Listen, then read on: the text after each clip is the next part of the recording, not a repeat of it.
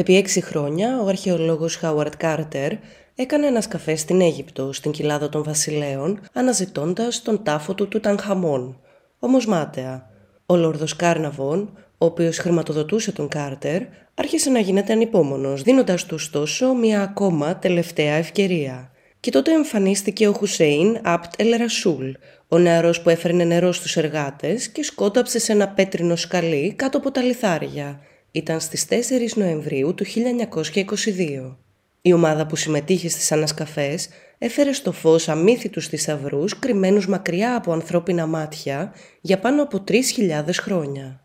Είχαμε την εντύπωση ότι μπήκαμε ξαφνικά σε μια αίθουσα με σκηνικά της όπερας ενός πολιτισμού που έχει εξαφανιστεί, περιέγραφε αργότερα ο Κάρτερ τον θαυμασμό των αρχαιολόγων. Λεπτομέρειες από το εσωτερικό του θαλάμου άρχισαν σιγά σιγά να αναδύονται πίσω από ένα πέπλο ομίχλης, παράξενα ζώα, αγάλματα και χρυσάφι, παντού γυαλιστερό χρυσάφι.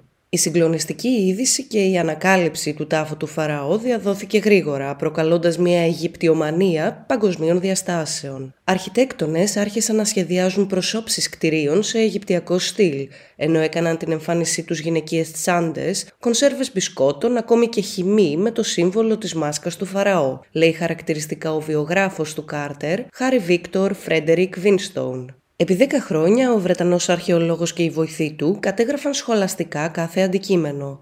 Ένα-ένα φωτογράφιζαν και συσκεύαζαν τα ευρήματα. Τα μεγαλύτερα από αυτά μεταφέρθηκαν στον Ήλο, όπου στη συνέχεια μεταφορτώθηκαν σε ποταμόπλια.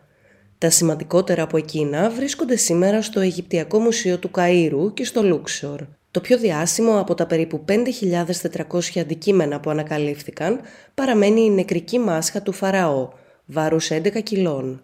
Ο Κάρτερ την ανακάλυψε μέσα στον νεκρικό θάλαμο. Το φέρετρο του Φαραώ, φτιαγμένο από καθαρό χρυσό, είχε βάρος 225 κιλά. Για τις 4 Νοεμβρίου, την ημέρα ανακάλυψης του τάφου του του Τανχαμών, είχαν προγραμματιστεί τα εγγένεια του νέου Αιγυπτιακού Μουσείου. Ωστόσο, αυτό προβλέπεται τελικά να ανοίξει τις πύλες του για το κοινό το 2023 και τότε, για πρώτη φορά στην ιστορία, τα 5.400 αντικείμενα από τον τάφο του του Τανχαμών θα εκτεθούν μαζί, από κοινού με αμέτρητα άλλα αρχαία εκθέματα.